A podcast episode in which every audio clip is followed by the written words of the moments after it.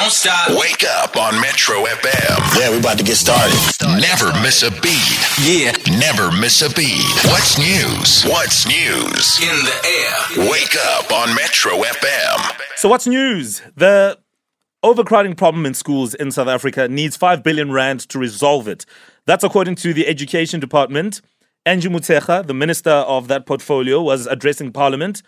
And uh, she says the country needs 16,000 additional classrooms.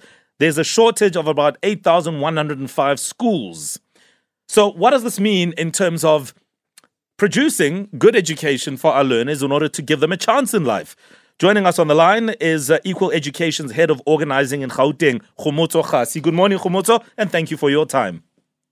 Uh, good morning. Uh, thank you for having me, and good morning to your listeners. I mean, this current situation that's been alluded to by the Ministry of Education around the overcrowding, I mean, just how bad is it in terms of it stifling the learning process, and why is it not a good thing?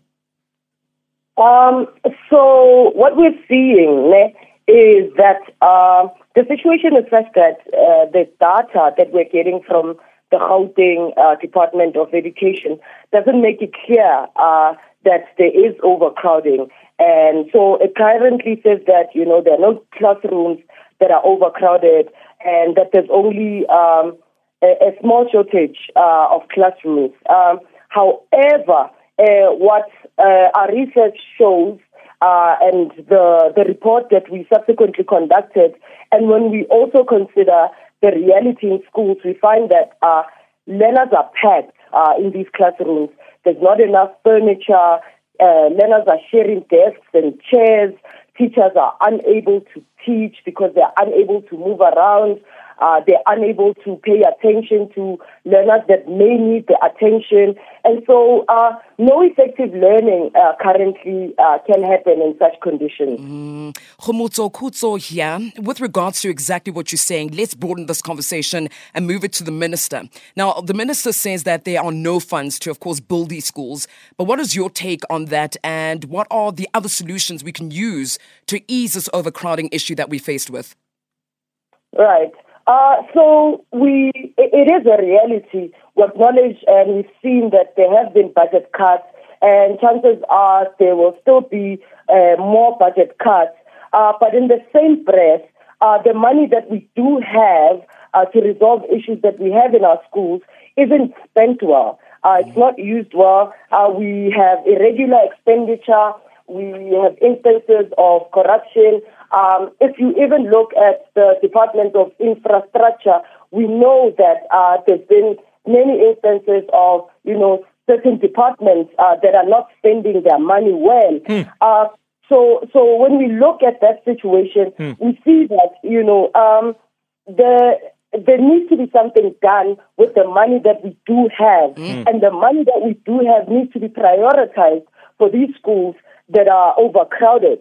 But in order for, for us to understand um, uh, uh, which schools are, un, uh, are overcrowded, because it seems like we don't even have a grip on what are some of the causes of, of this overcrowding. Right. Because it's quite, quite multi-layered. It has sure. to do with, you know, with the building capacity, mm. how much the school is able to take. It has to do, you know, with the number of teachers and their workload. Mm. And so far, they're only using, uh, you know, the ratio of teacher to learner, which doesn't give us uh, enough. So I'm even thinking the 16,000 classrooms uh, that are said uh, could potentially be more. Sure. So it's just about, you know, um, spending well uh, with the money that we really do have and having targeted sure. interventions yeah. uh, on, on, on schools. Yeah. Mm. Kgomotso, it's yeah. yeah, it's Lindy here. I mean, you've said so much, and this thing is multi-layered, and how to solve this issue. Has the department said anything on how they plan to start dealing with this issue?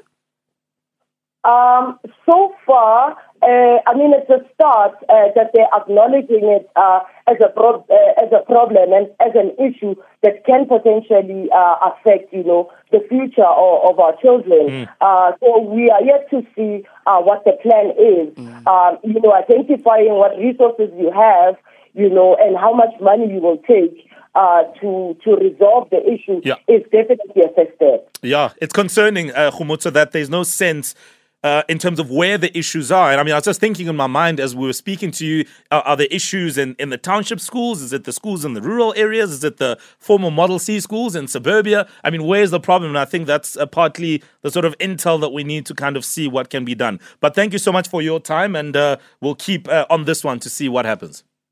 Thank you very much.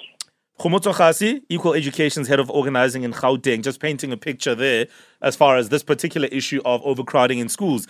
And this just represents one bit of how we look at schools and how we really rate them in terms of whether they are good schools or not. Mm. So we're still putting it out there. We want to know from you what you think makes a really good school. 071 585 6157. We'll check out your comments and voice notes as the morning progresses. Good morning. Mo Mo Flava and Kutso Toani.